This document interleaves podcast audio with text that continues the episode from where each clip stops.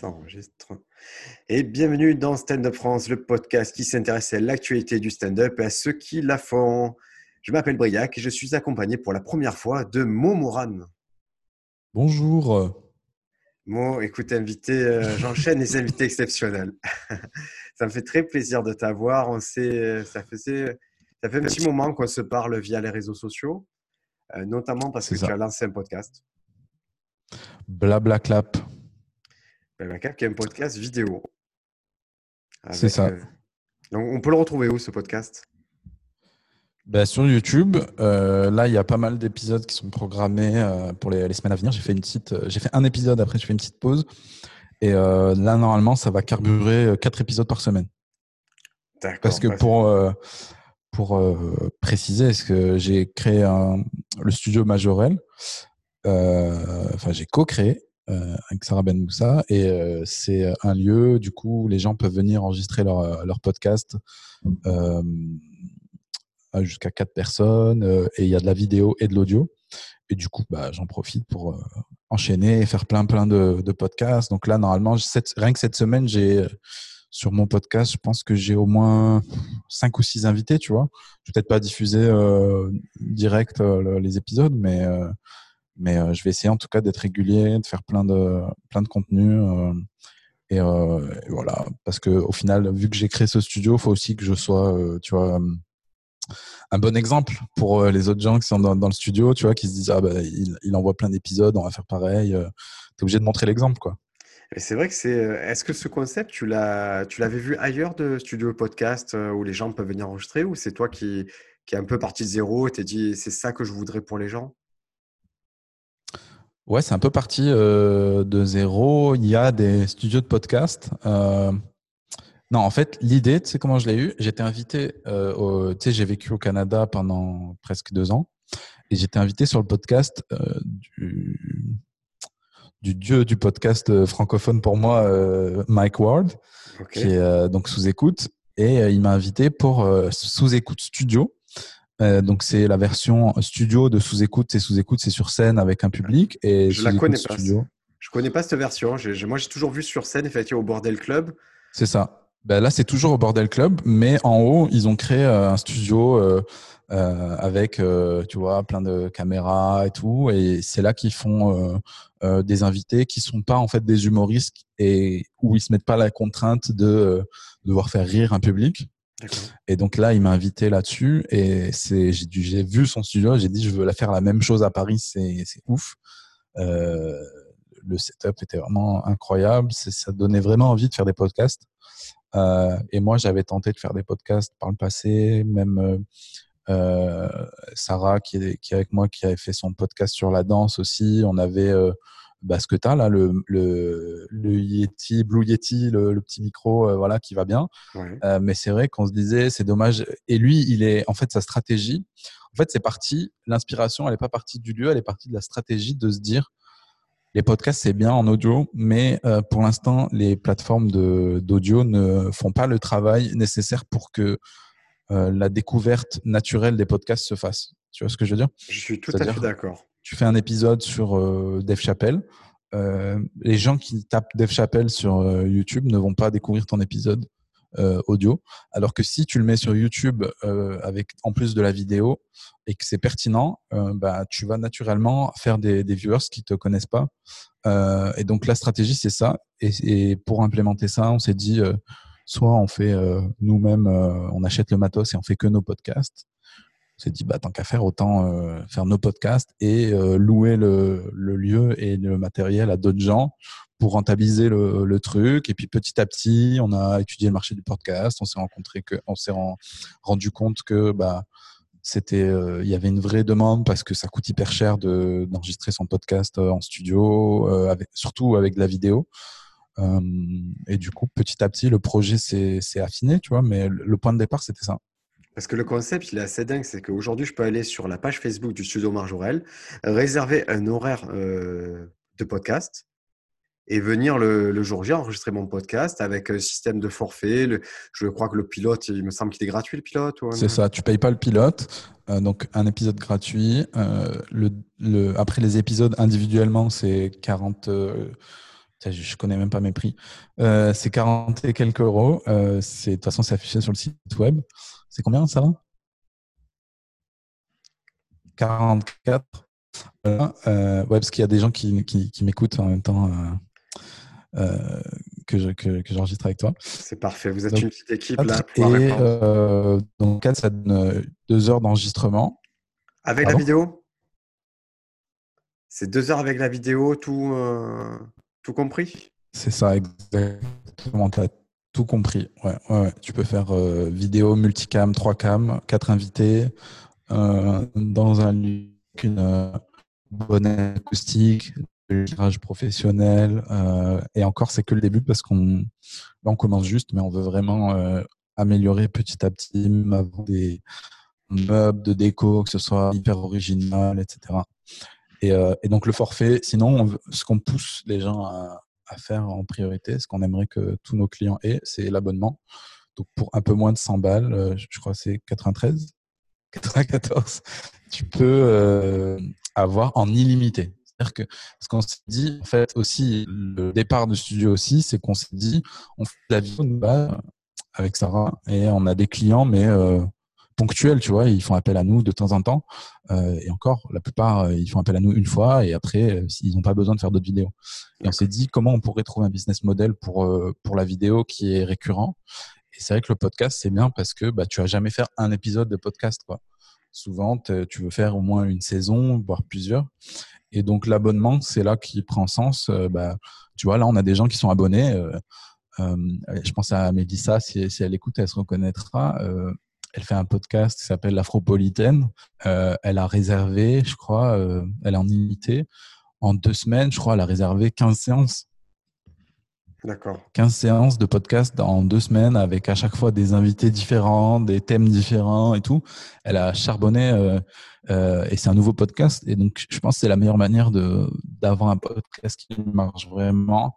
C'est de, au début, vraiment envoyer les épisodes, pas trop euh, se prendre la tête. Et, et, au bout de, je pense, une centaine d'épisodes, c'est là que tu te rends compte que tu as, réussi à créer une audience ou pas, tu as réussi à, maîtriser le média ou pas, tu vois. Avant, c'est difficile de, se rendre compte, tu vois, que tous les podcasts, euh, Joe Rogan, euh, même Mike Ward, etc., avant 100 épisodes, ça ne donnait pas grand-chose, tu vois.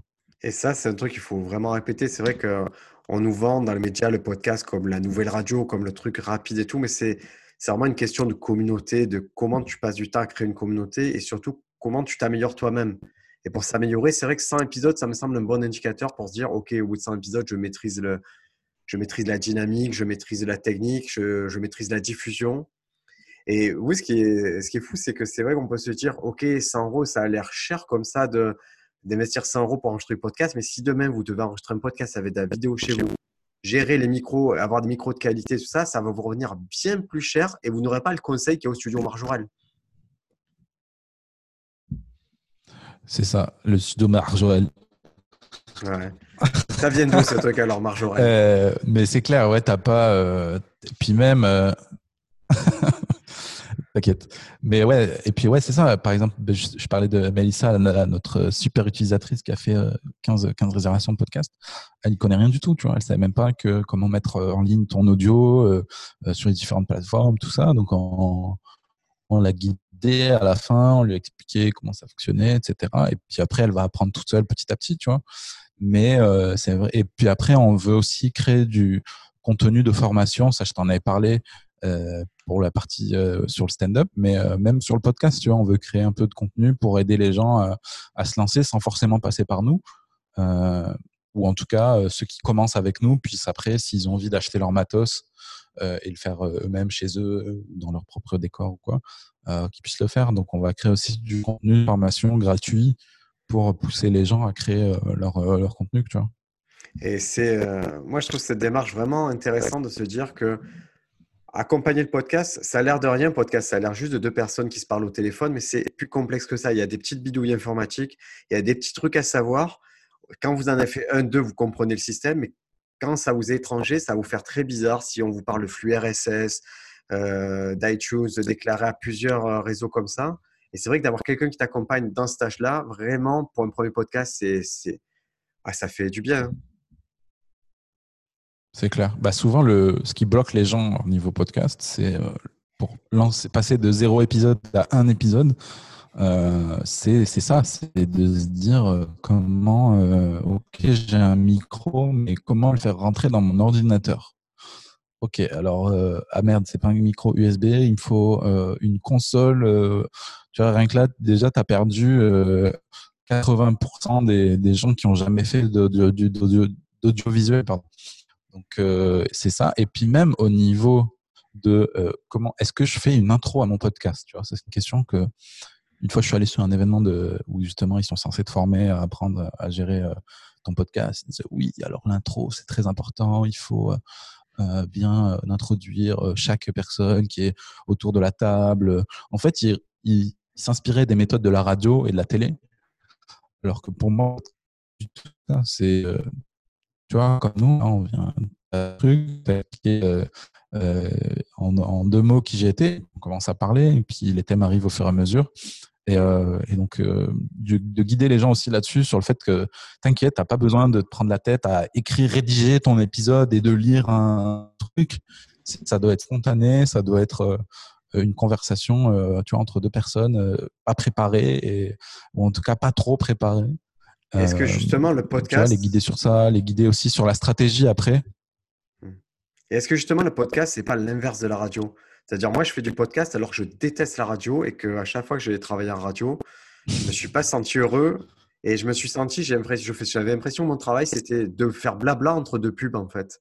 Et nous, le podcast, on n'a pas de pub, on parle de ce qu'on veut, au rythme qu'on veut. Et il y a cette notion, je trouve, de progression qui est importante. C'est-à-dire, je suis conscient que mes premiers podcasts ne sont pas fous au niveau du son, au niveau de, du rythme et tout, mais qu'au fur et à mesure, j'ai l'impression que voilà, on prend du galbe, mes, mes invités, ça se passe de mieux en mieux, l'émission, elle est plus tenue. Et puis, je prends en compte le retour des spectateurs, pas que le retour des annonceurs. Carrément.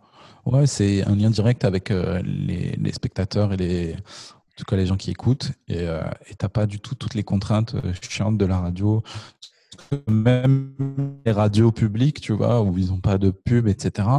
Je sais pas pourquoi ils se mettent des contraintes de temps, de format, de trucs, alors qu'ils pourraient faire des émissions de 5 heures où ils discutent euh, et qui seraient peut-être beaucoup plus euh, passionnantes.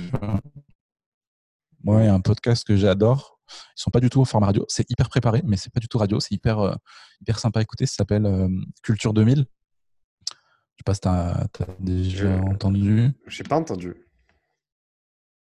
Je connais pas du tout. Bah, Culture 2000, en gros, à chaque fois, c'est 5 quatre ou cinq chroniqueurs qui préparent, euh, qui sont des historiens ou en tout cas qui ont une formation en, histoire, géographie et euh, qui vont parler d'un sujet historique. Euh, par exemple, je sais pas moi, le conflit israélo-palestinien. Ils en parlent pendant une heure en faisant toute l'historique, comment ça a commencé, jusqu'à aujourd'hui, et de manière hyper sympa, tu vois. Est-ce qu'ils disent qu'il a raison ou pas Parce que c'est quand même de l'histoire, faut être rigoureux. Mais ouais, exactement. Tu, à la fin, moi, je sais euh, qui a raison. Moi aussi, j'ai une, petite, une petite idée. Et, euh, et, en gros, c'est de la faute des Anglais. C'est ça la, la réponse. non, mais pour le coup, pour, sans, sans blague, c'est vraiment la faute des British, quoi. Euh, tout, tout cette, toute cette merde. Ils ont créé la merde exprès, en fait. Vu qu'ils étaient colonisateurs, ils, ça les arrangeait d'avoir euh, euh, des gens qui arrivent sur le territoire euh, sans aucun contrôle et créer un peu la zizanie pour pouvoir mieux contrôler les ressources, euh, etc. Et, gérer ça à distance. Enfin bref, mais en tout cas, ils, ils t'expliquent ça et surtout ils font plein de blagues, ils déconnent tout le long et tout. Et du coup, on l'écoutait sur un trajet en voiture et franchement, on en a écouté trois de suite trois fois une heure et c'est pas le trajet il passe en, en, deux secondes tu vois et c'est pas du tout format France Culture euh, où ils te parlent comme ça. Euh, alors le conflit israélo-palestinien. Euh, et puis te mettre des bruits de guerre derrière et c'est hyper sérieux et tout. Là, il, déconne et t'apprends et c'est et, franchement, j'adore. Et pour moi, c'est ça un podcast. quoi. C'est vraiment comme tu dis, c'est l'anti-radio. C'est pour ça que je déteste les les gens de la radio qui font des podcasts qui disent ah, ça y est maintenant je suis dans le podcast et tout et en fait ils n'ont pas du tout compris euh, le format ils font juste de la radio du pauvre dire de la radio euh, produite par euh, eux-mêmes moi ce qui me plaît dans le podcast je t'avouerai c'est le côté niche c'est que je me dis que le même le mec qui aime les figurines Warhammer il peut écouter un podcast. Et s'il y a 100 épisodes de son podcast sur les figurines Warhammer et qu'il découvre au centième épisode, il va se le refaire de 1 à 100. Il va prendre plaisir de fou. Si le mec il est routier, il va peut-être s'en écouter, il va peut-être le torcher en une semaine. Moi, c'est arrivé, j'ai des mecs qui font 70 heures de podcast en une semaine. Et euh, c'est génial. Je dis ce truc non linéaire sur une niche, sur un truc qui te plaît, tu n'en as jamais assez quand ça te plaît.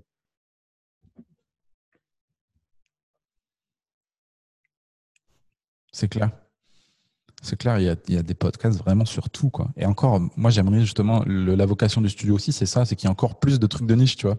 J'aimerais, là, il faut que j'essaie de le convaincre, mais euh, le boulanger en bas de chez moi, là, c'est un Tunisien.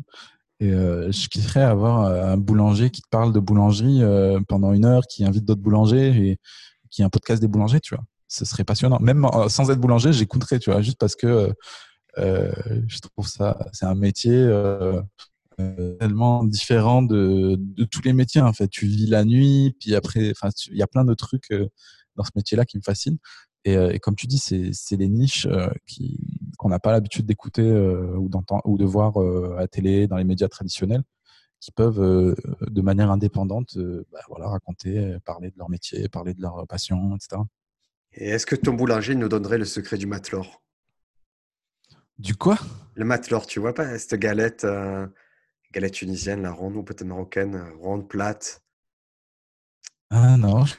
Ah, si, je connais pas le nom que tu, que tu dis. Matlor. Euh, mais ah, Moi, j'ai pas le choix de le dire comme ça parce qu'il m'oblige à la boulangerie à dire le vrai euh, nom. Mais euh, ouais, je vois les galettes tunisiennes.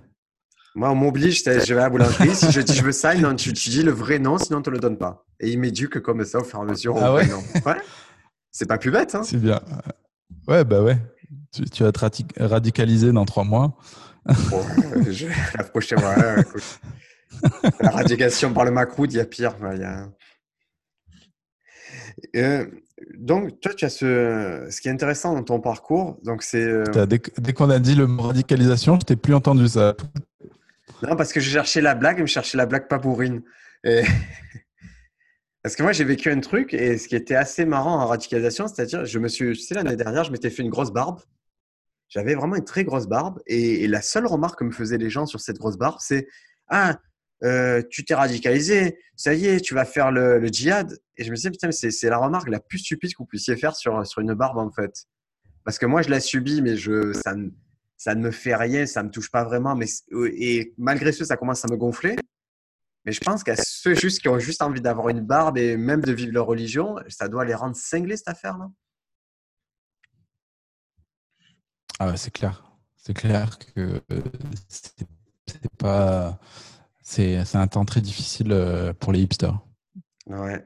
Ah ouais. Je les plains plus presque les musulmans, tu vois, parce que à limite. ouais.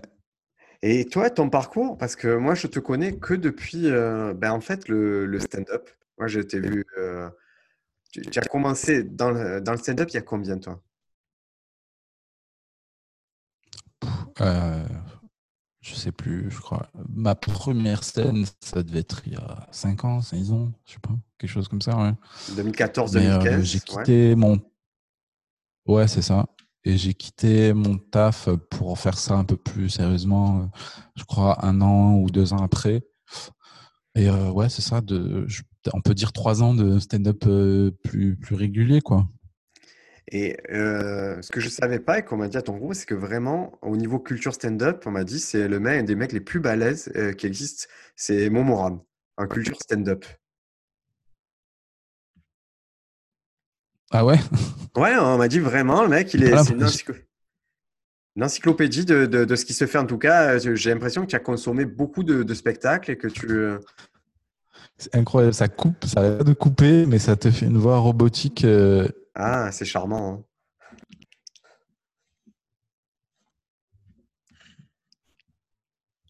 Tu vois, euh, j'arrive pas trop à entendre ce que tu dis. Désolé, désolé. Euh, je, quoi ta question, pardon? Je te disais, euh, est-ce que tu as consommé beaucoup de, stand-up en fait? Est-ce que tu confirmes que tu es vraiment quelqu'un comme moi? Moi, j'ai plié Netflix, j'ai plié Amazon, j'ai plié tout ce qui va être HBO. Ouais, ouais. Bah en fait, moi, j'ai. Euh, c'est marrant que tu dis ça, parce que ça fait peut-être, euh, je pense, un an ou deux que je regarde plus trop de. Je regarde, hein, parce que je suis toujours, mais beaucoup moins qu'avant. Quand j'ai commencé il y a justement 4-5 ans, euh, je connaissais pas le stand-up en fait. Je, connaissais euh, Gad euh, Jamel, tout ça, mais le stand-up américain, tu vois, je connaissais très peu quoi. Je, je savais même pas que Eddie Murphy faisait du stand-up, tu vois, à la base. Je connaissais que euh, ses films. Et quand j'ai commencé le stand-up un peu par hasard, un pote m'a invité sur un, plateau euh, pour le regarder lui. Je me suis dit, ah, vas-y, j'ai envie d'essayer. J'avais fait du théâtre avant et tout. Euh, je, me suis dit, je vais essayer. Et quand j'ai essayé, j'ai voulu en savoir plus sur les méthodes, s'améliorer, etc. Et comme il y avait à cette époque-là, il y a cinq ans, aucun contenu en français, euh, mon anglais n'était pas ouf, euh, mais ça va. Euh, genre, je parlais pas anglais et j'avais quand même besoin des, sous-titres en français dans, quand je regarde un film et tout. Bah, j'ai commencé à regarder énormément, énormément de, stand-up et de contenu sur stand-up, des livres et tout, qui étaient en anglais. Donc déjà, d'une, ça m'a permis d'apprendre l'anglais grâce au stand-up, parce que quand tu écoutes Chris Rock qui te parle son anglais new-yorkais avec plein d'expressions, qui te parle de Bush, de, de surtout sur ces vieux spectacles où il parle de politique et tout, bah, tu es obligé de, de te mettre à la page pour comprendre les blagues. Et, euh, et tu vois, le, les, les, spectacles de Chris Rock, justement, c'est des spectacles que j'ai dû voir euh, quatre ou cinq fois avant de vraiment tout comprendre. Euh, et je crois même Dave Chappelle, euh, j'ai mis euh, au moins un an ou deux avant d'arriver à comprendre son premier special là, Killing Me Softly. Je le mettais, je comprenais rien, tu vois il n'y avait pas de sous-titres ni rien. Donc j'ai dû attendre de progresser petit à petit, de lire des livres en anglais et tout. Et donc c'est comme ça que j'ai fait ma culture stand-up, mais vraiment, tu vois, sur le tard. Euh, alors que euh, plein de gars comme Urbain que je connaissais bien à l'époque, je sais plus les, les, gens qui faisaient du stand-up dans les open mic à cette époque-là, euh, eux étaient fans de stand-up depuis longtemps, puis Louis C.K. connaissait tout et tout. Et donc, j'ai voulu vite euh, rattraper euh, le truc. Donc, j'ai refait ma culture euh, à ce moment-là et je faisais que ça. Euh, et puis après, ça s'est un peu calmé, quoi. Une fois que j'avais tout regardé l'essentiel, je regardais de temps en temps les nouveaux trucs qui sortaient, les stand-uppers que j'aimais vraiment. Euh, mais euh, c'est vrai que là, depuis un an ou deux, mis à part les gros trucs quand ils sortent, genre euh, Dave Chappelle, peut-être les, gros, les Français quand ils sont sur Netflix, j'aime bien regarder pour voir. Mais ouais, je consomme beaucoup moins de, de stand-up et je suis beaucoup moins à la page, tu vois. Genre, faire un podcast d'actu comme tu fais là sur le sur l'humour, je serais je serais incapable de le faire aujourd'hui parce que je j'ai j'ai pas le temps et je même je prends pas je prends plus le temps quoi. Et en quoi ça t'a ça t'a influencé ou ça t'a aidé le fait de voir beaucoup de stand-up? Est-ce que c'est quelque chose Est-ce qu'il y a est-ce que ça a vraiment guidé tes blagues, ton humour de voir de consommer autant de stand-up?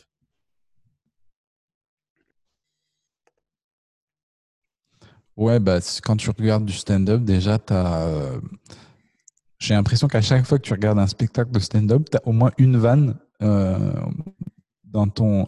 Tu as au moins une nouvelle vanne dans ton set euh, si t'es Gad Elmaleh, c'est un, t'as réécrit la, la, blague que t'as entendue. Mais sinon, si t'es euh, un bon stand-upper, t'as utilisé en fait les techniques de Van, c'est-à-dire d'écriture de, c'est-à-dire le, le, tu vois, genre je sais pas, le, une nouvelle technique de d'écriture que t'avais jamais entendu, une formation de, puis tu l'as adapté à ton sujet, tu vois. Euh, et, et, et, à chaque fois, à chaque fois que tu des spectacles, tu te dis ah c'est marrant comment il a créé cette blague c'est en fait, OK, il a pris euh, tel sujet, puis il l'a traité de cette manière. Bah, moi, je vais le faire avec tel sujet. Et donc, tu voles pas l'essence de la vanne, c'est-à-dire le fond, tu vas voler la forme, en fait. Et, ça, c'est pour moi, c'est ce qui est OK. Je dirais même, c'est ce qu'on doit faire quand on a stand-up. C'est ça, il y a vraiment ce côté où à chaque fois que vous voyez un spectacle, vous pouvez impacter vos propres euh, routines, vos propres sets avec ce que vous avez vu et vous dire, OK, comme il fait, la façon dont il fait sa blague, c'est la façon dont je peux faire cette blague à ce moment-là. Je pense que je vais l'améliorer en ayant cette attitude, en, en captant ça. Et c'est autorisé, je veux dire, c'est de la technique. Pour voler une, blague, il faut voler à la fois il faut, prémisse, l'angle, la punchline. S'il y a des choses qui changent, c'est plus la même chose. Il faut, faut comprendre, vous pouvez aborder les mêmes sujets que quelqu'un, mais faire des blagues totalement différentes. Et c'est ça, moi, je trouve, quand tu vois du stand-up, ça t'inspire en te disant, OK, ce sujet que je trouvais touchy, lui, il a fait euh, brillamment et il n'est pas tombé dans les, dans les écarts dans lesquels je pourrais tomber moi. Et je vais m'obliger à faire la même chose, traiter le même sujet, sans tomber des écarts, sans faire comme lui et juste en étant moi-même. C'est ça. Bah, pour donner un exemple concret, parce que j'en ai un qui me vient en tête de, ça, j'ai regardé le spectacle de John Mulaney, euh, The Comeback Kid, où il dit un moment, euh, donc lui, tu sais, il est tout, tout, tout cuss, tout fin, et, une tête de, de petit, euh, petit, petit chrétien de la crèche. Clairement. Et du coup, il dit, il fait une vanne où il dit, je sais plus exactement ce que c'est, mais en gros, la formation de la vanne, c'est euh, je suis je suis innovatif ou je suis pas euh, un gars violent. Euh, et la blague, c'est il dit, comme vous l'avez remarqué, à tout de moi, en fait, tout, tout moi physiquement, enfin, genre, comme vous m'avez vu arriver. Et, et cette formation de comme, comme façon d'être, j'ai repris ça quand j'étais au Canada sur une blague où je disais, euh, euh, je parlais de justement de l'accent français et je fais une blague justement sur le fait que j'ai grandi en France. En intro, j'ai utilisé ce euh, ah oui, je suis français. Marqué d'inclure l'alphabet au complet dans chaque mot que je prononce. Et tu vois, j'ai juste gardé la même la même structure blague mon sujet, tu vois. Et, c'est une blague qui, faisait mouche à chaque fois parce que la, technique, elle est, elle, est quoi Parce que ça crée une surprise à chaque fois. C'est une, une, très bonne technique. Et, et, comme ça, tu peux prendre des techniques à droite à gauche en regardant plein de, stand-up. Là où en France, malheureusement, il n'y a pas encore des spectacles qui techniquement sont assez euh, poussés pour euh, avoir des techniques qui sont pas euh, totalement éculées, tu vois, de de enfin il y en a hein, je dis pas je dis pas je dis pas ça hein. mais la grande euh, majorité effectivement c'est beaucoup moins surpris par le techniquement le français c'est vrai que la grande majorité des spectacles francophones ne reposent pas, ne repose pas sur l'aspect technique. Il va y avoir quelques aérations euh, de type artistique, que ce soit du chant, de la danse ou des petites astuces comme ça. Mais il n'y a pas un moment où où on passe sur des, différents levels de stand-up, du storytelling, de, euh, du one-line. Il n'y a, pas ce côté où, cette prise de risque-là, ce côté où vraiment je vais, je vais introduire par quelque chose de facile et après je vais prendre des risques. En France, c'est introduit par quelque chose de facile, on continue avec quelque chose de facile et si possible, on va rester dans l'assez basique pour ne pas perdre les gens. Et après, à la fin, on fait un comeback de, de van sur quelque chose d'encore plus facile. Et c'est vrai que les, les, non, je trouvais qu'après il y a, il y, a, euh, il y a des exceptions. Je trouve, par exemple, Kian Kojandi, euh, ses, ses spectacles, j'ai pas vu le dernier, mais son premier, il y avait quand même des trucs intéressants. Euh, euh, celui de Farid qui est sur Netflix, c'est, il y a des trucs aussi euh, pas mal à prendre, tu vois. Mais, mais eux-mêmes les ont pris. Ces deux exemples, tu vois, en tout cas dans les stand-uppers actuels. Ce qui est drôle, c'est par exemple l'exemple de Farid et tout. Il disait en interview qu'il avait qu'il avait vu le spectacle que très peu de personnes ont vu, que moi j'ai beaucoup aimé, c'est un spectacle de Brent Morin sur Netflix et qui a une structure, voilà, qui a une structure particulière. C'est le début du spectacle, il arrive et, il raconte euh, la fois où il est arrivé dans une soirée, il y avait, euh, il y avait son ex qui s'était mis en couple avec un magicien. Et tout le spectacle, c'est ça qui va être le fil rouge du spectacle. Et il y revient sans qu'on le capte vraiment, il y revient tout le temps cette histoire-là. Et je, crois que c'est Farid et Kian aussi, ils ont parlé de ce spectacle-là. Et c'est ça qui les a un peu guidés dans cette envie de faire euh, du narratif un peu complexe et d'avoir cette trame derrière qui sous-tend l'entièreté du spectacle. Ouais, ça, tu parles de, de Kian du coup, non? Je pense que c'est Kian. Euh, maintenant que ça me, ça me semble plus correspondre à Kian, qui a ce truc de avec des parenthèses. Là, son dernier spectacle, c'est il ouvre beaucoup de parenthèses et il ferme beaucoup de parenthèses. Ah oui. Et je pense que c'est ça correspond bien à la structure de Brent Morin. C'est vrai que j'ai semble que j'ai vu une interview de Farid effectivement où il parlait de ce spectacle et il disait que c'était hyper intéressant et qu'il avait envie de de, de s'appuyer là-dessus pour euh, créer aussi son truc. Mais, mais ouais, typiquement, ça, c'est euh, quelque chose que. C'est vrai que quand tu connais le stand-up euh, ricain et puis tu es un peu à la pointe, enfin en tout cas à la pointe en termes d'auditeurs en tout cas, bah, quand tu regardes des trucs français, tu es moins surpris quoi, parce que c'est rare qu'il y ait des stand-uppers qui viennent écouter des, Français pour se dire ah pas mal la technique euh, d'écriture quoi. Euh, mais après, il y a quand même de, des exceptions françaises qui sont qui sont qui sont intéressantes euh, et qu'il faut, je pense, aussi creuser pour euh, se créer notre propre style euh, et se bah, créer un stand-up typiquement français, quoi. Alors moi, j'ai une théorie sur l'écart de niveau entre le stand-up, je dis pas américain, le stand-up anglophone et le stand-up français. Est-ce que tu veux l'entendre? Oui, s'il vous plaît. Ah, alors, cette théorie, elle est due à mon T'as un tableau avec, t'as une 13 Je réfléchis, je réfléchis comment je... Truc. PowerPoint, sur scène. Alors, la théorie, c'est au niveau. Pourquoi il y a une différence entre les deux? C'est au niveau du circuit secondaire de stand-up. C'est-à-dire qu'aujourd'hui en France, tu as soit ah, tu oui, es le circuit. Voilà, soit tu es produit et tu vas faire des salles sympas, l'Apollo, les choses comme ça, et tu vas avoir ton spectacle soit tu n'es pas produit et tu es dans un circuit qui va fonctionner au chapeau, circuit scène ouverte et des plateaux. Et ça va fonctionner particulièrement à Paris, cette affaire-là. Quand tu es en Angleterre, en Écosse, en Irlande, aux États-Unis, je te laisserai confirmer le Canada par la suite si c'est le cas, tu as un circuit secondaire où tu peux vivre de l'humour en faisant de la route. C'est-à-dire que tu peux te balader de ville en ville. Il y a des structures qui sont faites pour accueillir des comédiens, pas forcément dans des spectacles entiers, mais dans des 10, 20, 30 minutes, que tu ah. sois si tu es l'opener ou si tu es le main act. Tu as une économie avec de l'argent, c'est-à-dire que tu vas repartir avec des dollars quoi qu'il arrive. Et, et c'est-à-dire que tu peux pendant une année, deux années faire de la route, accepter euh, cette vie un peu de, de certaines marques, mais du coup faire tes armes. Et c'est pour ça que quand un comédien dit Moi, je vais enregistrer un special sur Netflix, en général, il programme entre 4 et 8 mois de route avant pour roder son acte, pour roder son spectacle. Et il va jouer une fois, deux fois par soir. Et c'est ça qui fait cette différence, c'est-à-dire entre nous où des gens disent Ok, je vais, faire, je vais faire mon nouveau spectacle. Ils bouclent l'Olympia, mais le spectacle n'est pas écrit. Il n'y a pas cette. Euh, ils vont peut-être faire leur blague pour la première fois parce que techniquement, ils vont être entourés d'un metteur en scène, d'auteurs que ça va rouler quand même pour une première fois.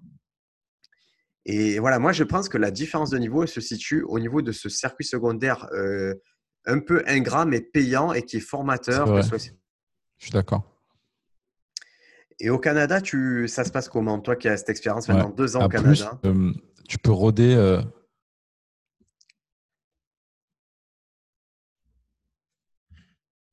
Québec, c'est bon, c'est très grand en termes de géographie, mais en termes de population, c'est encore plus petit que, que enfin, ils sont beaucoup moins francophones.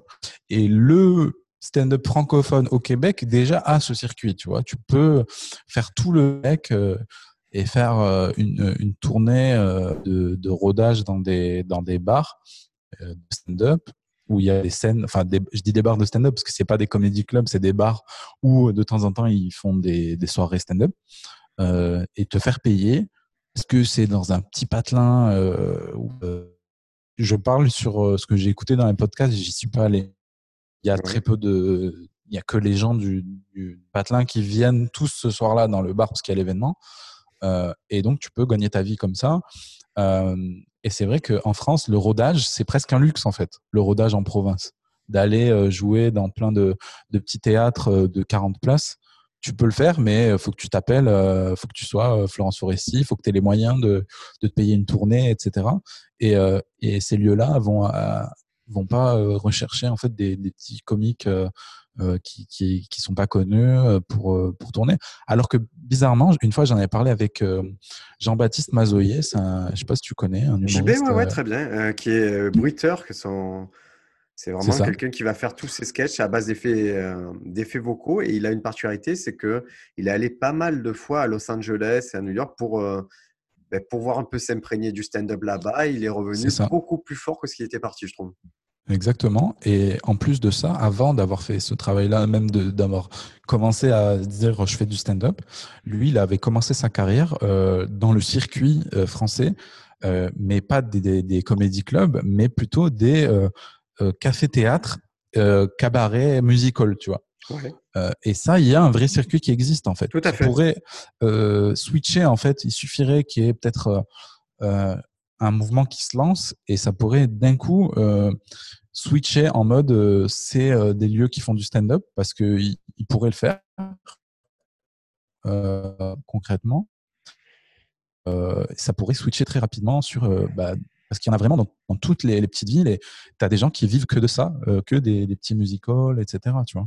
C'est ça, c'est un circuit qu'il faut comprendre. C'est si vous êtes imitateur, si vous êtes dans ces métiers-là, euh, c'est pas les comédie clubs où vous devez aller. C'est ces endroits-là qui vont euh, vous accueillir, bien vous accueillir, vous payer correctement. Et moi, je dis toujours aujourd'hui, il vaut mieux être un imitateur, chanteur qu'être stand-upper. Hein. L'économie est beaucoup plus simple.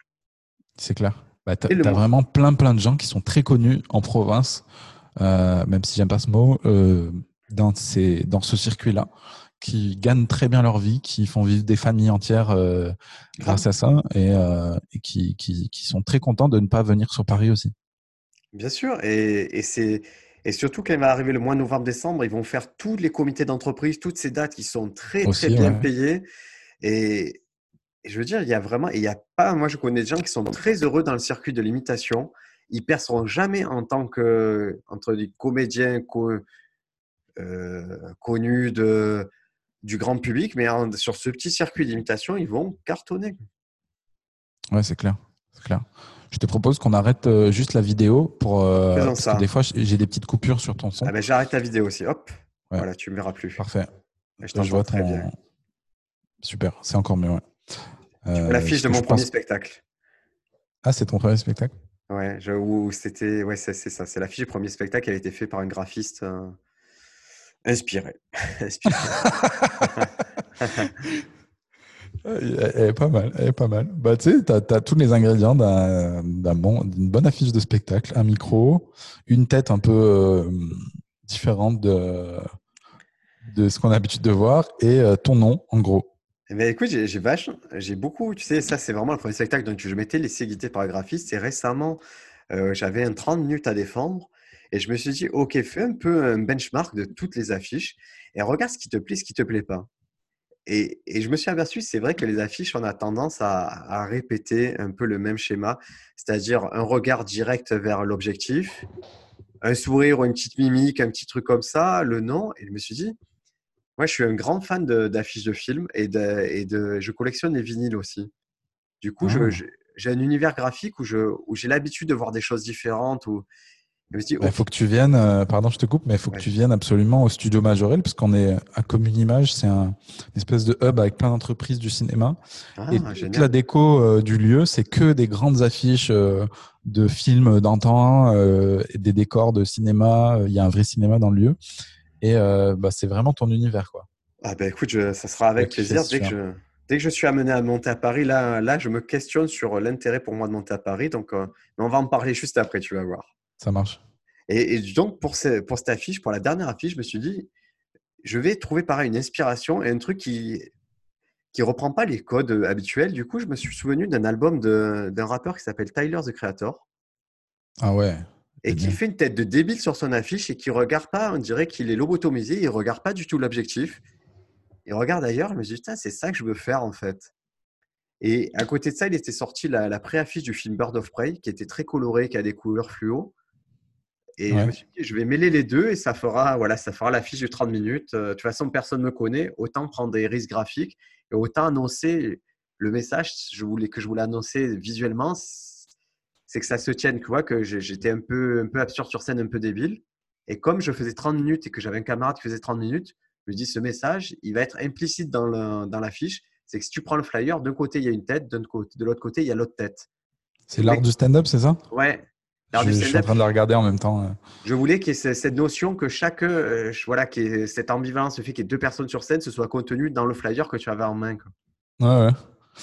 Ouais, c'est vrai. Bah, j'aime bien au final. Le, le, délire est, sympa. Peut-être que tu aurais pu, euh, pour euh, passer, je pense, un step en plus dans ce concept-là, Ça, c'est mon avis de gars de l'audiovisuel qui parle, mais euh, avec une photo un peu plus euh, peut-être euh, travaillée en termes de, bah, de photos tout simplement et, tu as, alors des typos et tout.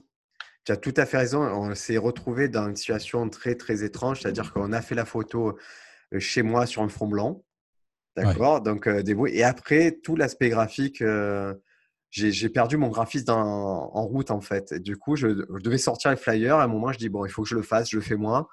Et donc, bah, avec mes maigres connaissances, mais effectivement, il n'y a pas la patine de quelqu'un d'un professionnel. Et, voilà, c'est ça. quand tu connais, ça se ressent, mais dans un nombre incalculable de détails.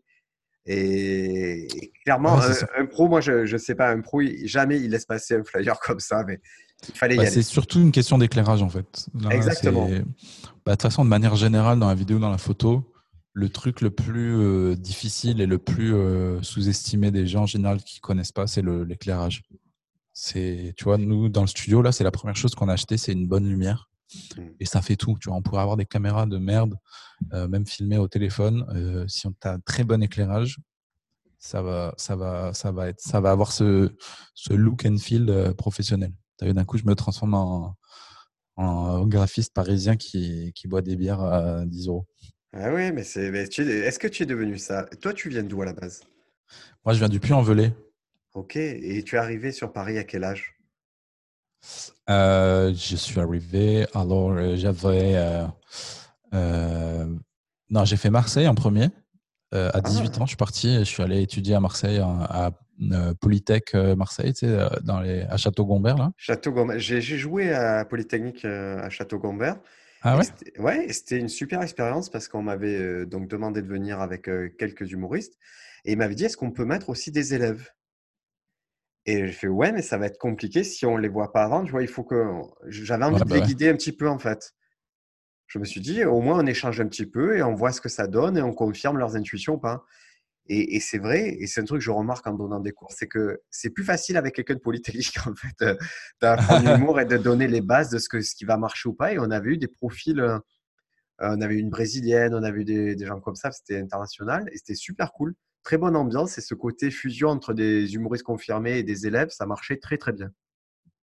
Ouais, c'est clair. Bah, c'est vrai que j'ai l'impression quand tu as un profil euh, littéraire, c'est presque plus compliqué. Euh, parce que j'ai l'impression, au, début en tout cas, le stand-up, c'est soit quelque chose que tu as euh, presque dîné en toi, et tu montes sur scène et tu es automatiquement drôle et ça relève un peu du miracle. Et c'est ça, là, euh, dans ce cas-là, c'est souvent c'est la personne comique, c'est-à-dire que la personne elle est drôle mais naturellement, ça c'est pas au niveau d'écriture, mais c'est elle est sympathique et elle a ce petit truc qui est vachement dur à expliquer, c'est que tout le monde veut être son ami. C'est ça. Et à partir du moment où elle va essayer d'écrire vraiment des blagues, de réfléchir à la mécanique de blague, elle va tout perdre. Exactement. surtout pas. C'est un peu le cas de Jamel, par exemple. Tu vois, il a jamais, je pense qu'il s'est jamais posé pour écrire des blagues. C'est euh, à l'époque euh, son metteur en scène qui le forçait à faire des impros et à regarder les impros et au fur et à mesure de travailler le spectacle comme ça. Euh, mais sinon, les gens qui n'ont pas ce truc-là inné tout de suite même pas inné, parce qu'au final, Jamel, il, a fait de l'impro toute sa vie, donc euh, il l'a travaillé. Puis même les gens euh, qui disent c'est inné, en fait, euh, depuis qu'ils sont petits, on les valorise dès qu'ils font des blagues, dès qu'ils se mettent en scène avec la famille, dans les repas de famille. Donc ils ont travaillé quelque part ce truc-là. Est-ce que tu as lu le livre de Tous Winners de Malcolm Gladwell? Non.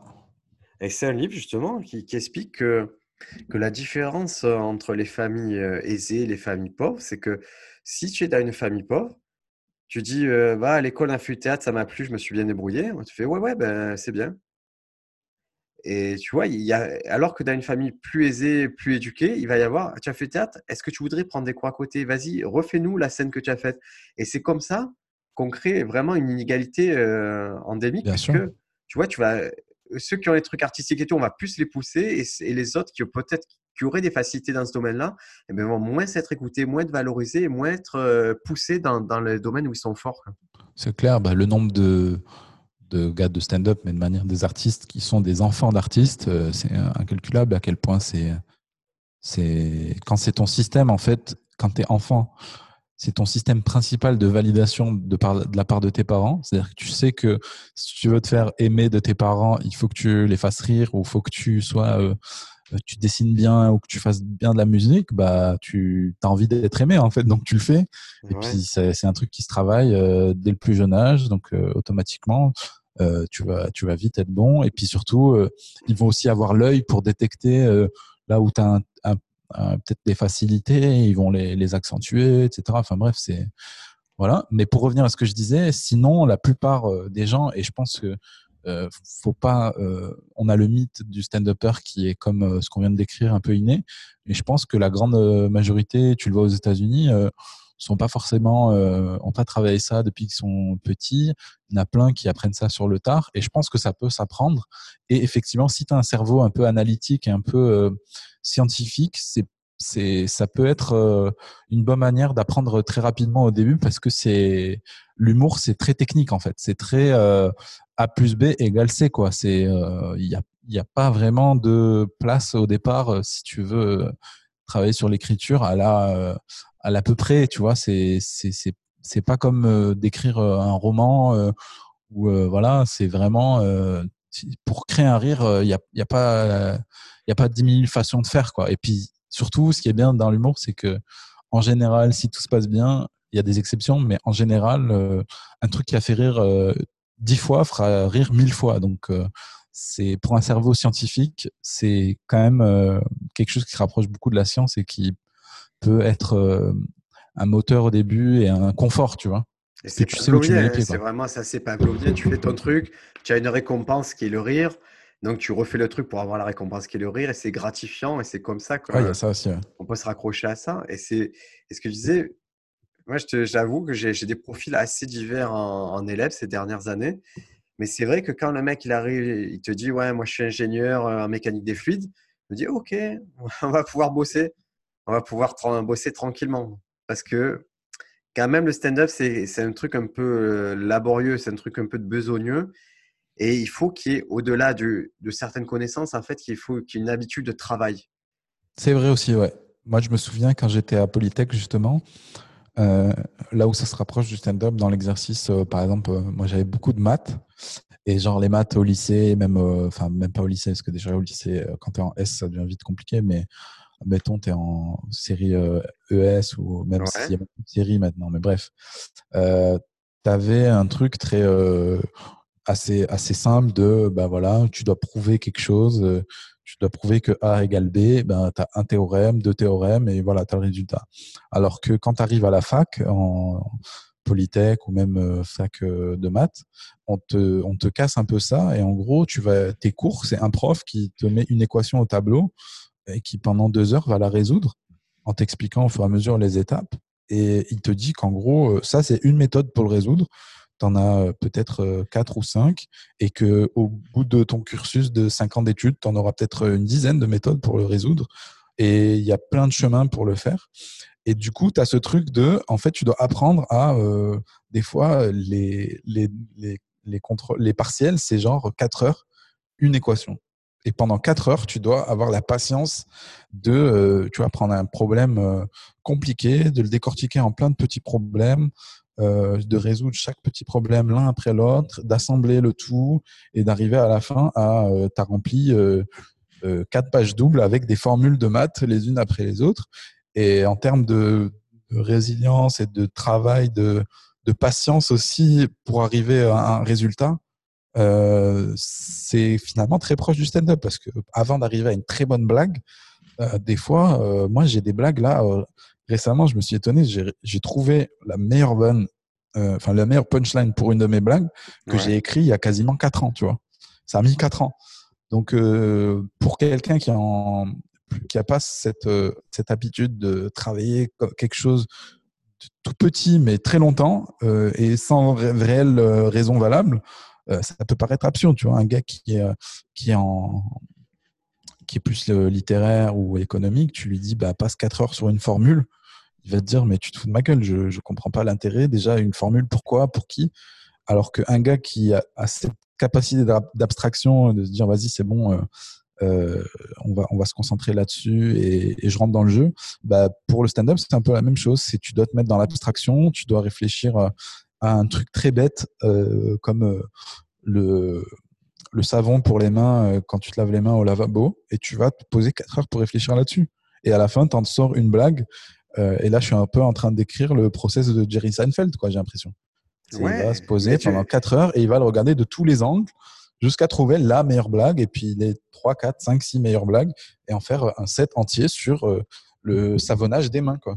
Mais pour un gars qui est littéraire, qui écrit des romans où il y a toute cette notion de, de ressentiment, de, de, de, je sais pas moi, je suis pas littéraire donc je sais pas, mais tu vois tous, tous ces trucs là qui sont dans l'émotion, dans les trucs. Quand tu lui dis, bah en fait l'humour c'est vraiment très scientifique, en fait c'est euh, il, va, il va être perdu, puis il va, il va pas trouver l'intérêt en fait. Il va te dire, mais moi j'aime bien quand la vanne elle vient naturellement et euh, j'ai pas envie de me poser 4 heures pour réfléchir au, liquide vaisselle. Quoi. Il va te dire c'est con. Et moi, je dis, ouais, c'est con, mais c'est drôle. Moi, pour avoir des littéraires, je m'aperçois que leur grande qualité, c'est que, c'est que ce qu'ils mettent, tu veux, ça marche. Ce qu'ils écrivent, ça marche, mais ça fait un peu, en général, ça ressemble plus à une chronique radio. C'est-à-dire qu'il n'y a pas, il y a les bons mots, donc ça, moi, je les admire souvent dans le choix des mots et il est souvent très judicieux. Bien sûr. Mais tu vois, il n'y a pas le côté où ça tape. Et, tu vois, ils vont, ça va être très littéraire, les phrases sont longues, les phrases.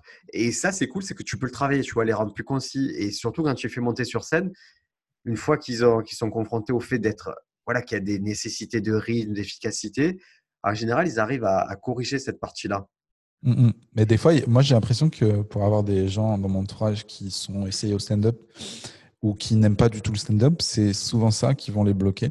Euh, c'est qu'ils ont un esprit un peu littéraire et qu'ils voient pas trop l'intérêt en fait de faire des blagues sur des sujets absurdes ou de de se contraindre à au rire. Par exemple, ça c'est quelque chose qui paraît absurde à plein de gens. C'est souvent un peu, euh, j'ai presque envie de faire le parallèle entre le one man et le euh, et le stand-up, j'ai l'impression que stand-up, c'est un peu un truc de scientifique et le one-man, c'est quelque chose plus pour les littéraires euh, où ils se disent bah, on n'a pas l'obligation du rire, on fait, euh, on fait un spectacle où on veut refaire ressentir quelque chose aux gens. Et, et peut-être que la vérité, au final, elle se trouve un peu entre les deux parce que bah, tu vois, il y a plein d'humoristes qui sont très. Bah, Jerry Seinfeld, c'est un peu le scientifique du stand-up. Genre, c'est le, c'est le plus pointilleux, le plus mécanique, c'est presque un robot. Et euh, je pense qu'il y a plein de gens qui n'adhèrent pas à ce qu'il fait. Clairement. Mais tu as, amené une notion qui est intéressante, c'est l'abstraction. C'est c'est vrai.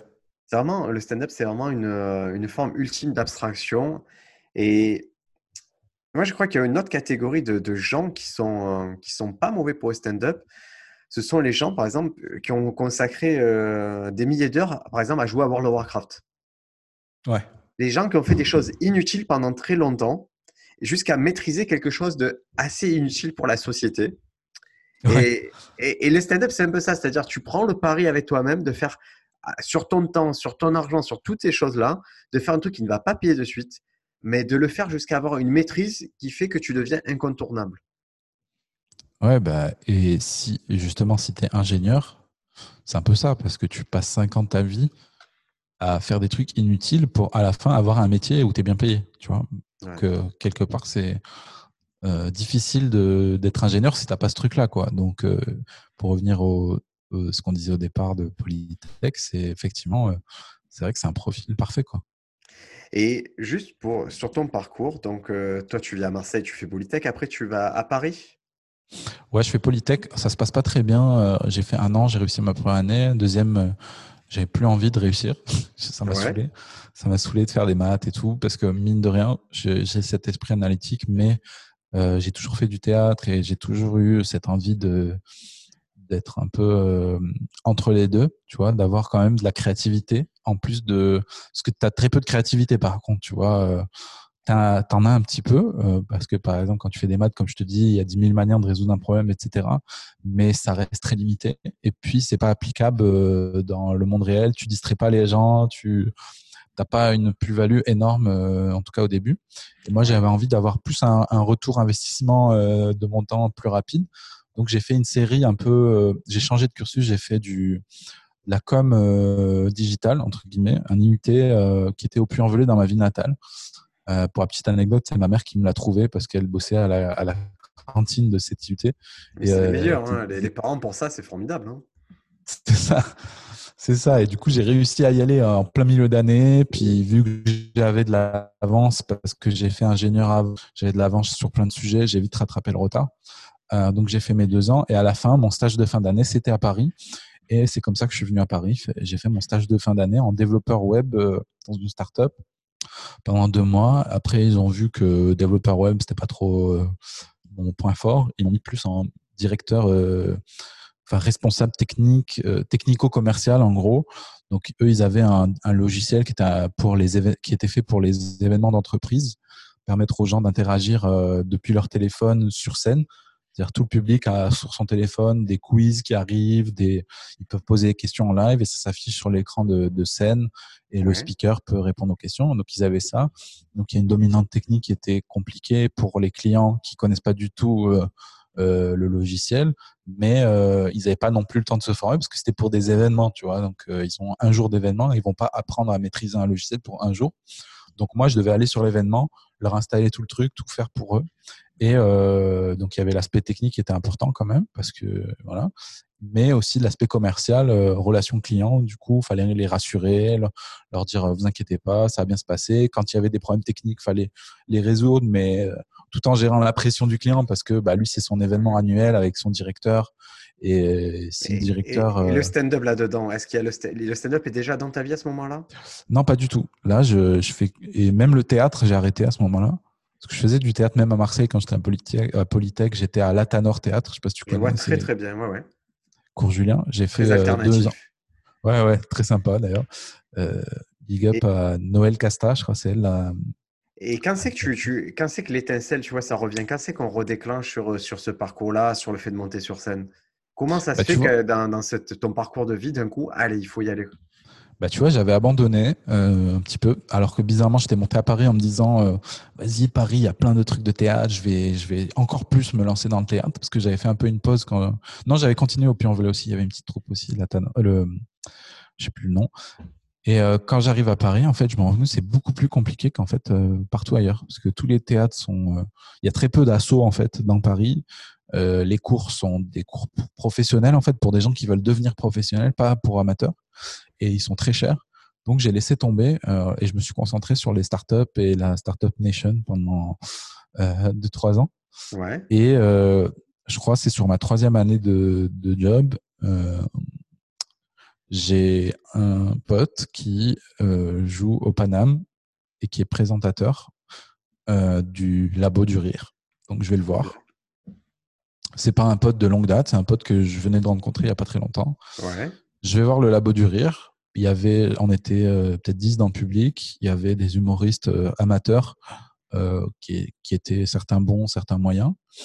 Et je me dis, ah tiens, ça peut être un. En fait, j'avais jamais fait le lien. J'avais vu euh, quand j'étais ado, il y avait le Jamel Comedy Club, c'est leur tournée de province, euh, la saison une ou une ou deux, je sais plus, qui était venu dans ma au Puy-en-Velay dans le théâtre. J'en avais un super souvenir et tout.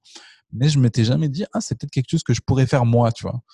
Euh, alors que l'humour, ça a toujours fait partie de de, ce que j'aimais. J'ai toujours aimé faire des blagues aux gens, euh, faire rire les gens et tout. Euh, je, me suis toujours considéré comme quelqu'un de, drôle, tu vois, dans la vie. Mais c'est vrai que jamais fait le lien. Et là, en voyant de la du rire, d'un coup, ça m'a paru faisable et, et ça m'a et ça m'a donné une voix, euh, aussi une manière de remonter sur scène, alors que ça faisait longtemps que je n'étais pas remonté à cause justement de, du fait qu'il n'y ait pas trop de théâtre pour, t'accueillir à Paris. Et c'est pas un truc propre du stand-up, ça, justement. De... Moi, je trouve que ce qui est drôle le stand-up, c'est c'est la, la, puissance et la faiblesse. En tout cas, c'est un truc qui est un peu triste, c'est que quand des fois on voit un stand-up, on se dit, OK, je peux faire pareil. Ouais, ouais, ouais, justement, c'est comme tu dis, c'est une force et une faiblesse. Moi, je me suis dit, tiens, je peux faire pareil euh, parce que j'avais une aisance sur scène, etc. Mais je me suis, j'ai, j'ai compris euh, après avoir fait mon premier labo qu'en fait, il fallait faire des blagues et que c'était pas juste monter sur scène et être à l'aise. Et euh, je te montrerai mes, mes, mes, six premiers mois de stand-up, c'était horrible. Quoi. J'étais un, je faisais des blagues de présentateur télé, quoi. C'était, c'était, c'était nul. mais j'étais à l'aise, tu vois. Donc je continue. Il faut l'accepter, c'est-à-dire toi, ta force, c'était ça. Moi, le, au contrario, ma force, c'était plutôt euh, une écriture que j'estimais correcte à l'époque. Mais un jeu catastrophique et une absence de jeu et une timidité totale. Et tu vois, chacun arrive avec sa force et c'est ce qui lui permet un peu de tenir jusqu'à maîtriser les autres aspects du stand-up. C'est ça. Puis même au final, c'était une force sans être une force parce que j'avais pas la, la, pression de monter sur scène. Genre, je, je transpirais pas, je, je, tout ça, même si j'étais stressé. Mais c'était pas genre maladif. Mais malgré tout, j'avais une déformation du théâtre qui était que je jouais un personnage. Donc j'étais pas moi-même sur scène et ça se sentait tellement. J'ai mis euh, très longtemps avant de gommer ce truc de, euh, j'appelle ça présentateur télé, mais tu vois, d'avoir euh, une façon de parler qui est pas qui est pas naturelle, d'avoir un personnage sur scène qui est pas du tout euh, authentique et pas du tout même c'est Sarah qui me disait ça, euh, ma femme qui me dit tout le temps, tu avais l'air d'un connard quand je, quand je regarde les vidéos. elle me dit, on dirait un connard. J'avais l'air euh, pas, pas sympathique en fait. Parce que je jouais un personnage en fait. J'essayais de jouer le stand-upper. Et j'ai mis très longtemps avant de gommer ce truc-là et d'être moi-même sur scène, de pas essayer de. Combien de temps il t'a fallu pour, pour arriver à Franchement, j'ai mis longtemps. Franchement, j'ai été nul pendant très longtemps. Oh, et je remercie le Panam pour ça. Ils m'ont laissé euh, être nul pendant très longtemps. Euh, parce que moi, j'ai connu aussi le Paname. Pas nul, euh, parce qu'il y avait toujours des trucs. Moi, j'ai connu le Paname aussi à cette époque où, où vraiment il y avait cette façon de faire. Moi, même quand j'étais pas ouf, tu vois, le Paname, on était en mode euh, laboratoire là-bas. Même quand c'était pas le labo, on avait tous des carnets. Il y avait Hakim Jemili, il y avait Chazon on avait tous des carnets et on écrivait. Et tu vois, il y avait le côté euh, taffeur, tu vois, on taffait, taffait, taffait. Et j'ai vraiment aimé cette période du Paname moi, j'ai ressenti comme ça. Maintenant, je, je, je, ne suis pas allé depuis un moment. J'ai vraiment l'impression que ça a changé, qu'on est parti sur quelque chose d'un peu plus, une espèce d'usine un peu plus rodée. oui, c'est ça. Bah, surtout qu'il y avait moins de public, en fait. Donc, euh, ouais, clairement. Euh, tu vois, le labo, à l'époque où j'y allais les trois premières années, euh, c'était nous qui ramenions le public. C'était pas le Paname. C'est-à-dire, on devait aller flyer. Euh, euh, je dis on, mais en vrai, c'était euh, Michael euh, Cohen, le gars qui gérait le labo à ce moment-là, qui passait ses journées à flyer et pour amener les 6 ou peut-être max 10 spectateurs du, du labo.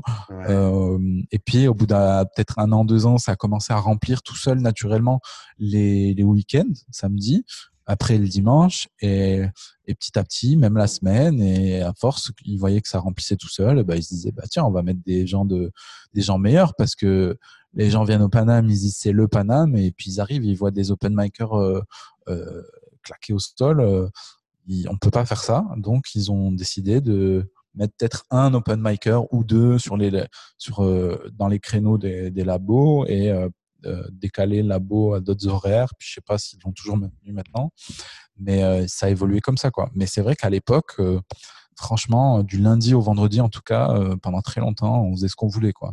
Il y avait même pas de, il y a même pas de, il y avait personne du Paname en fait.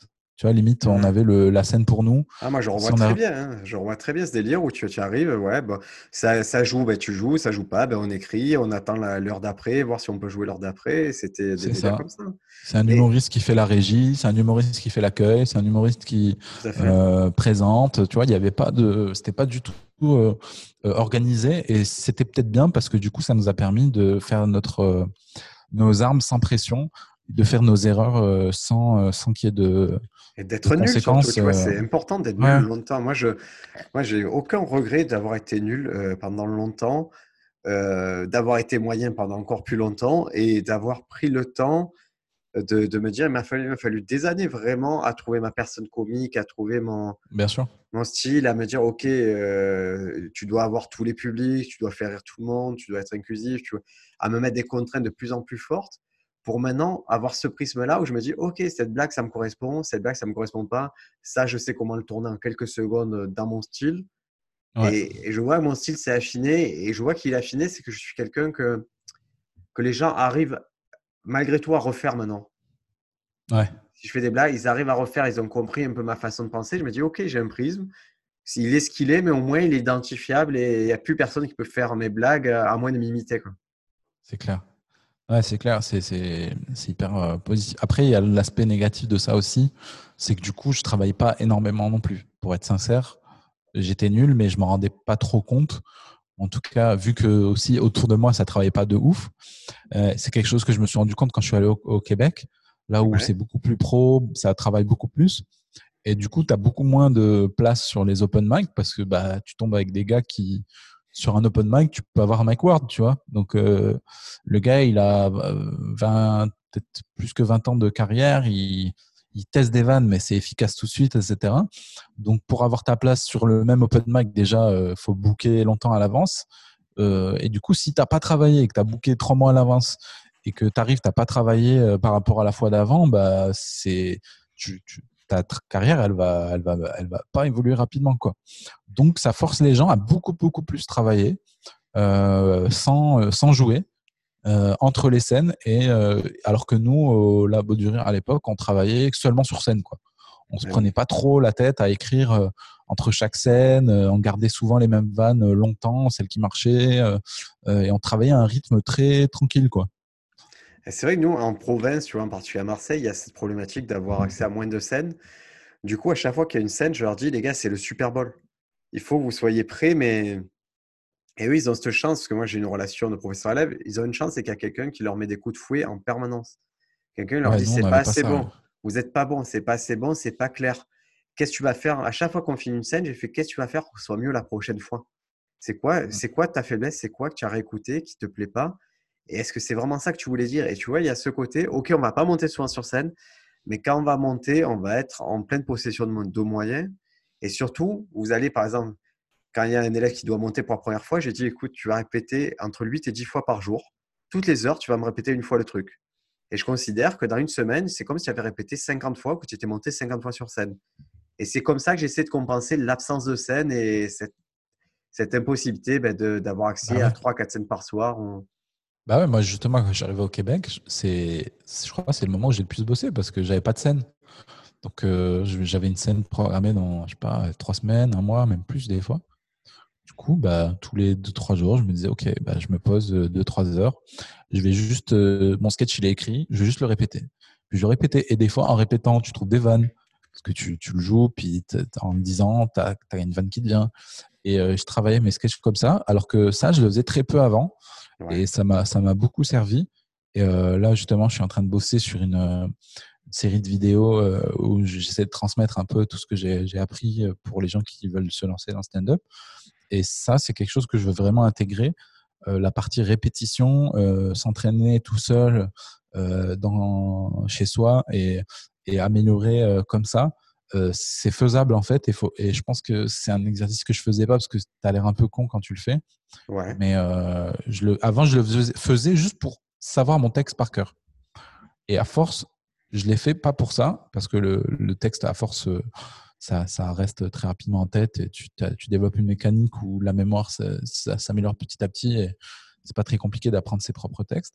Mais je, je le faisais plus pour euh, travailler le personnage, travailler le l'angle, travailler le, les mimiques, euh, le, tout, tout, ce qui va autour du texte en fait, et, et euh, peut-être même des fois trouver d'autres vannes, euh, des, des, des, tags ouais. au-dessus des vannes, tu vois. tout ce qui n'est pas mécanique, tout ce que tu peux pas voir à l'écrit en fait, c'est ça qui est pendant les répétitions, c'est-à-dire tout cette, moi ce que j'appelle les couches de patine, c'est vraiment le côté, ok, j'avais prévu une, une blague avec prémisse, angle, punchline je vais avoir un rire si je prends mécaniquement le truc, mais si je le prends d'une façon intelligente et que je rajoute tout ça, peut-être je vais avoir six rires sur la même chose. C'est ça. Et, toi, est-ce que tu faisais le truc Moi, j'ai fait ça. Est-ce que tu demandais à ta femme de te faire répéter? Ouais, ce que j'allais dire en plus. Mais je pense qu'au début, je le faisais pas, par un peu euh, gêne, mais euh, j'ai fini par le faire. Ouais. Et euh, c'était hyper hyper constructif aussi. Et même un truc que j'ai commencé à faire, et ça, ça vient de la Startup Nation, c'est euh, Oussama Amar qui disait ça dans, un, dans une vidéo. C'est un, un, un, gars qui a un incubateur de startup à Paris. The Family à Paris. Voilà, The Family. Et il disait, il parlait du pitch euh, de, de startup, c'est-à-dire quand tu pitches ton idée. Ouais. Et il disait le meilleur moyen de l'améliorer, c'est c'est pas d'aller faire des événements de pitch où tu le fais dans un public, c'est de pitcher tous les gens que tu croises. Et pour les blagues, c'est la même chose la meilleure manière de l'améliorer, c'est euh, tu prends un Uber, bah, tu fais tes blagues au Uber, tu vois, sans lui dire que c'est des blagues, en, en, essayant de les caser dans la, dans la conversation. Euh, et dès que tu peux, tu casses tes blagues dans toutes les conversations que tu as avec des gens. Exactement. Et bah, déjà, ça va t'améliorer socialement parce que tu seras plus drôle. Et, et surtout, tu, tu vas travailler ta blague et à force, elle va devenir toi-même. Parce que le défaut de s'entraîner aussi tout seul, c'est que tu vas euh, un peu comment te dire Il y a une perte de sens, hein, le fait d'instantané tout ça, il y a un peu des fois une perte de sens dans ces blagues. Et le fait, moi, je trouve, de, de, souvent aller. Moi, ce que je cherche quand je, je, je, fais des blagues à des gens ou que je teste des trucs, en fait, je cherche si ça les appâte. Tu vois, si, si l'odeur du sang, tu vois, ah, cette prémisse-là, ça leur parle et ça les fait délirer rien que la prémisse. Ok, ok. Et je sais une autre personne, je fais cette personne, elle est un peu plus âgée, est-ce que ça lui parle si je lui parle de ça? Et je fais, oh putain, ça leur parle vraiment. Et après, quand je monte sur scène, je suis assez confiant parce que je vois que j'ai eu un petit panel qui a, qui a gobé mon histoire.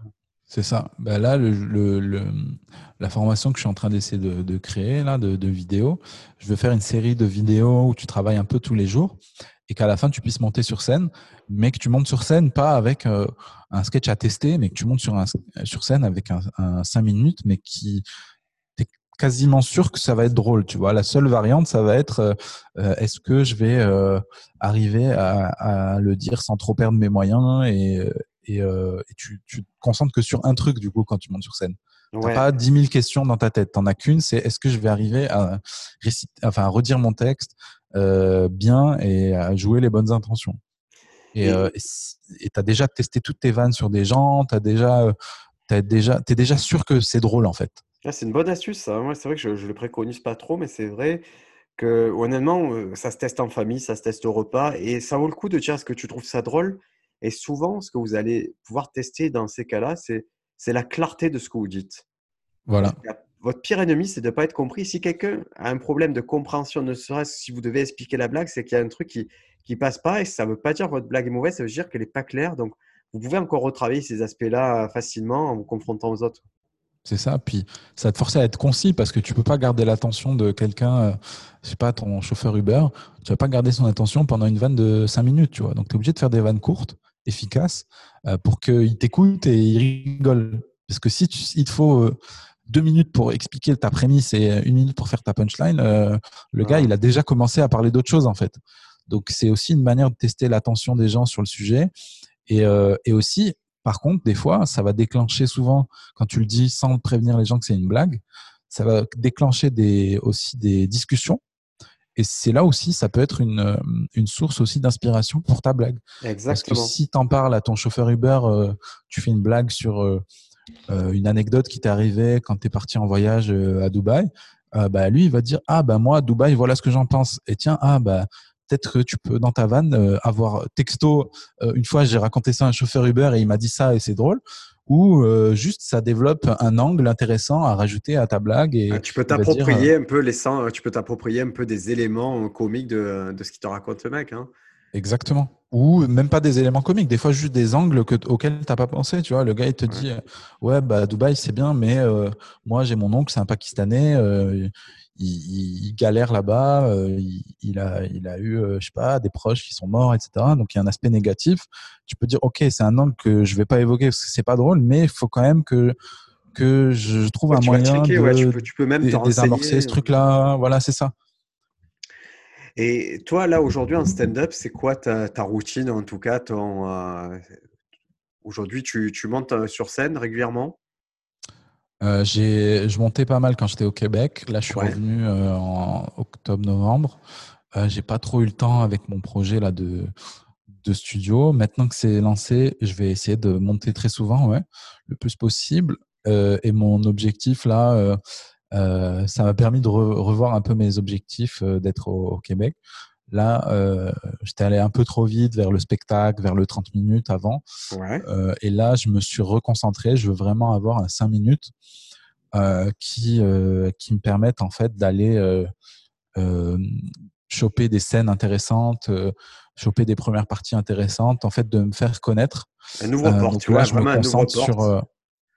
Ouais, c'est ça, un 5 minutes carte de visite en fait, tu vois. Voilà, qui, te met dans les bonnes conversations et qui te, et c'est vrai que c'est un conseil, euh, il y en a souvent qui vont en besogne, qui vont vers le premier spectacle et tout, mais aujourd'hui, honnêtement, vous n'avez besoin pour, pour, avoir pour entrer une conversation intéressante que de 5 minutes.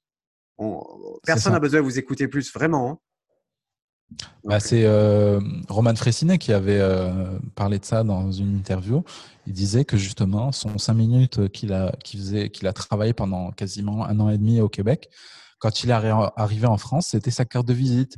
C'est ce qui, en quelques mois, lui a, ouvert, lui a ouvert énormément de portes et lui a permis de faire des grosses premières parties, euh, d'être euh, dans les petits papiers de plein de gens et, et après de commencer à travailler son, son, son spectacle qui était écrit aussi, mais euh, qui était peut-être moins efficace que ces cinq minutes-là qu'il qui, qu'il avait fait dans plein de festivals, qu'il avait vraiment euh, euh, poussé au bout et qui étaient ces, ces, ces cinq minutes les plus drôles, quoi. Et moi, c'est ça mon objectif, c'est d'avoir ces cinq minutes-là où qui me représentent complètement à 100% et qui sont euh, vraiment le plus drôle de, ce que j'ai, de ce que je fais. Et après, une fois que j'aurai ces cinq minutes-là, euh, avec euh, toutes les vannes que j'aurai soit déjà écrites et enlevées de ces cinq minutes-là parce que elles correspondaient pas, soit des idées de vannes que j'ai par la suite, etc. là, commencer à peut-être passer à 10, 15, 20 minutes et construire un spectacle, mais je veux pas le faire tant que j'ai pas ces cinq minutes qui qui, euh, qui, qui, font lever les gens euh, ou qui font euh, vraiment que les gens se plient en deux de rire, tu vois. je veux qu'il y ait des, des, des, AVC, je veux qu'il y ait des, des gens qui soient qui soient pas bien après après mon 5 minutes, quoi. C'est ça mon objectif. Ah c'est trop bien parce que toi, tu as déjà vu des gens arriver à cet effet-là? Ouais, ah oui, bah, euh, que ce soit en France ou au Québec d'ailleurs. Hein, il, il, y a des tueurs hein, à Paris, il y a des tueurs au Québec. Euh, les gens se lèvent, les gens. Euh, en plus, ça dépend des scènes, mais il y a des gens qui sont plus ou moins expressifs euh, dans les publics. Donc, quand tu as des publics expressifs, c'est tellement, euh, c'est tellement un bon marqueur de voir les gens qui sont drôles faire rire les gens et les gens qui sont hilarants faire vraiment euh, rendre fou les gens, tu vois. Les gens sont obligés de se lever, sont obligés de. Il se passe des trucs de ouf, quoi, parce que le gars est euh, vraiment hilarant. Il a trouvé euh, des sujets, il a trouvé des punchlines qui, qui, qui créent des, des, des réactions euh, disproportionnées chez les gens. Et, et ça, c'est mon, mon premier objectif. Euh, je vais essayer d'arriver là, ou peut-être que je changerai d'objectif en cours. Je me rendrai compte que c'est peut-être pas moi, ou je sais pas. Mais là, j'ai envie d'essayer ça. Ah bah, c'est trop bien, moi je trouve que c'est assez réaliste et surtout c'est motivé par de l'expérience. C'est-à-dire que c'est toute ton expérience qui arrive à cette conclusion-là et ton cerveau il sait très bien analyser et même ta partie inconsciente sait très bien analyser où tu dois aller. Donc je pense que tu as, pris le bon chemin. Ben merci, parce que je me suis rendu compte aussi que pendant 5 ans, je me suis fait chier à écrire 15 millions de, de vannes différentes que j'ai jamais poussé au bout, que j'ai jamais euh, j'ai fait des cinq minutes euh, différents. Euh, euh, sur les quatre premières années, j'ai dû changer de cinq minutes tous les tous les mois quasiment. Donc tu me diras c'est bien, j'ai développé l'écriture, la créativité, etc. Mais en termes de, carrière, c'est ça donne pas une bonne image parce que euh, tu peux pas, il n'y a pas de secret. Un cinq minutes pour qu'il soit vraiment très très fort et qui te permette justement, comme tu dis, d'arriver dans les bonnes conversations. Il faut le travailler plusieurs mois, se concentrer dessus, et, euh, et euh, essayer de créer une, une, une, cohérence, une personnalité forte dans cinq, cinq minutes. Euh, que tu, ce que tu peux pas faire si tu écris des nouveaux trucs chaque semaine et, euh, et que tu les testes et ça va toujours être moyen en fait ça va être drôle mais c'est ça va toujours être moyen t'es pas euh, même euh, les, les, plus gros se forcent à garder les mêmes blagues et les, et les, et les roder pendant un an, deux ans avant de sortir leur spectacle. Donc, il n'y a, pas de, a pas de secret. Moi, j'ai pas assez rodé, quoi. C'est un peu l'erreur de carrière que j'ai faite. Euh, j'ai pas assez rodé. Tu, ce qui est, bon, après, a posteriori, tu peux analyser ça comme ça, mais c'est vraiment, c'est vraiment, ça fait partie du parcours, tu vois. Moi, je fais partie vraiment comme toi. De, je vois ceux qui ont fait que euh, qu'un sketch et tout. Effectivement, il y en a qui ont marché, mais je sais pas si c'est à cause de ça. Maintenant, je sais juste que voilà, il a fallu tout ça, tous ces trucs de beaucoup d'écriture, beaucoup de tests et tout pour trouver la personne comique et, trouver aujourd'hui eh ben, les bankers, vraiment les sketchs, ils font que les festivals ça se passe bien, que, que les plateaux ils sont un peu plus cool. Ouais, bien sûr, bien sûr. ouais, parce qu'après, il y a aussi le, le défaut de ça, de, de, se dire je fais ça dès le début, c'est que tu peux aller euh, chercher absolument à trouver un 5 minutes efficace. Euh, pardon, et c'est quelque chose que je me suis toujours empêché de faire, et de dire, bah, ce 5 minutes, je vais euh, aller euh, un peu dans des vannes euh, faciles, c'est-à-dire pas très créatives, mais qui sont efficaces, qui font rire les gens, parce que, je sais pas, selon certains publics, bah, si tu fais des blagues sur le président, bah, automatiquement, tu as des gros rires, tu as des applauses. Donc, tu vas aller dans t'engouffrer dans ce, dans ce truc-là euh, sans te poser la question de l'originalité, de ta personnalité, etc.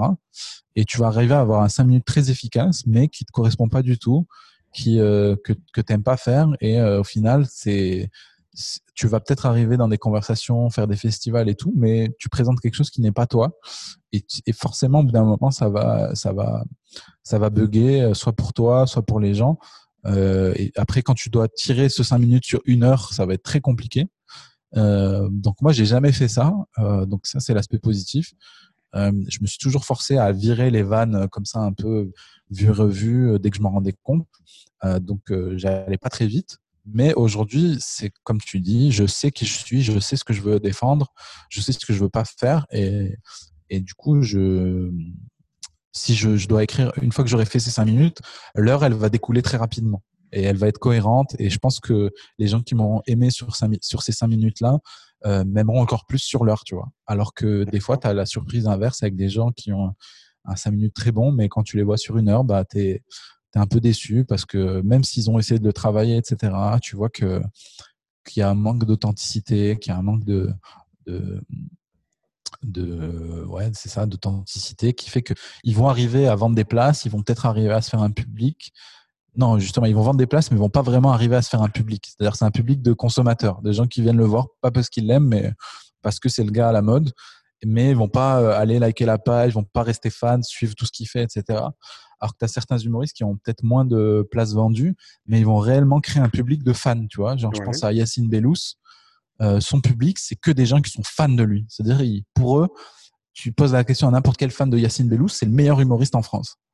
Tu vois, parce qu'ils ont totalement adhéré à 100% à, son univers. Et c'est un univers qui est singulier. Euh, il vend peut-être pas autant de place que Florence Foresti, mais il a des fans comme ça, tu vois. Et ça, je pense que c'est peut-être un secret de longévité de carrière, je pense, de beaucoup de stand-uppers euh, américains. et le fait aussi qu'il y ait chez Yacine Bellous en particulier ce côté gentil, tu vois, c'est qui est adorable que tu peux vraiment te dire, ok, il est inspirant dans sa façon de faire, il est doux, il est, euh, il est vraiment positif. Moi, j'aime beaucoup les, les, personnes positives du stand-up. Il y en a, et je trouve qu'en France, tu vois, ça c'est une bonne nouvelle, c'est qu'il y a euh, pas mal de personnes qui œuvrent pour le bien du stand-up, qui font vraiment des pas en avant et qui euh, et qui sont en train de mettre ce discours de aidons-nous, faisons les choses bien. Personne n'a les clés de savoir qui va gagner, qui va, qui va être la, la prochaine star. Mais en tout cas, on peut faire la chose bien dans le respect des uns et des autres et du stand-up globalement. C'est ça. Puis quand euh, ces personnes-là seront au pouvoir, entre guillemets, c'est-à-dire que ce sera eux les gros decision makers euh, de, des médias, de la télé, de tout ça, je pense que là, on aura vraiment euh, une, une, un stand-up en France qui, qui va prendre un autre niveau, tu vois, parce que ils sont pas encore, c'est des gens-là, ils ont ouvert des comédie clubs, ils ont fait des trucs, mais ils sont pas encore au top de, des décisions. C'est pas eux qui produisent des émissions de télé, c'est pas eux qui placent des gens à la télé, c'est pas eux qui euh, créent des, des, des, gros trucs grand public. Donc, je pense le jour où ils, ils seront à cette place-là, euh, là, on, on parlera, euh, enfin, le niveau sera différent, les pratiques seront différentes, ça va, ça va euh, rendre le, milieu beaucoup plus sain, tu vois. Ah mais écoute, on va terminer sur ça puisque c'est quand même une note positive de se dire que le stand-up va aller dans le bon sens. Ouais, complètement. Euh, si on veut te retrouver, donc il y a la page du studio Marjorel. Studio Majorel, c'est ça, M-A-J-O-R E2L. Alors, tu vois, c'est moi qui fais l'erreur depuis le début. Effectivement, je n'avais pas compris. C'est Moi, je rajoute le R, je dis Marjorel. Alors, c'est Majorel. ça va, j'ai compris. Majorel, excuse-moi. Pas de souci. Et donc, ça, c'est le. Vous pouvez retrouver sur tous les, réseaux, sauf. Je crois pas qu'on ait une chaîne YouTube, mais. Euh, Facebook, Instagram, tout ça, Twitter. Et euh, sinon, ma page à moi, c'est Mo Moran, donc Mo, M-O, Moran, M-A-U-R-A-N-E. Euh, pareil, Instagram, Facebook, Twitter et sur YouTube. Euh, sur YouTube, euh, mon podcast Blablaclap. Voilà, c'est grosso modo les trois trucs sur lesquels je travaille en ce moment. Écoute, moi, j'adorais que tu reviennes dans le futur proche. Je sais que tu as pas mal de taf. Donc, on va planifier ça parce qu'on se planifie sur plusieurs mois entre nous. Mais voilà, j'ai envie de venir en, en, réel surtout parce que j'ai ah. j'ai de la famille indirecte, de la belle famille à, Marignane. Donc, ah ben, dès que j'ai l'occasion de descendre, je descends et on peut se faire ça. Alors, je te fais une proposition double. Tu me préviens avant quand tu descends et en plus, tu fais des scènes avec nous. Ça te va? Avec plaisir. Ah ben c'est parfait. Mo, merci beaucoup. À la prochaine. Merci à toi. Bye bye.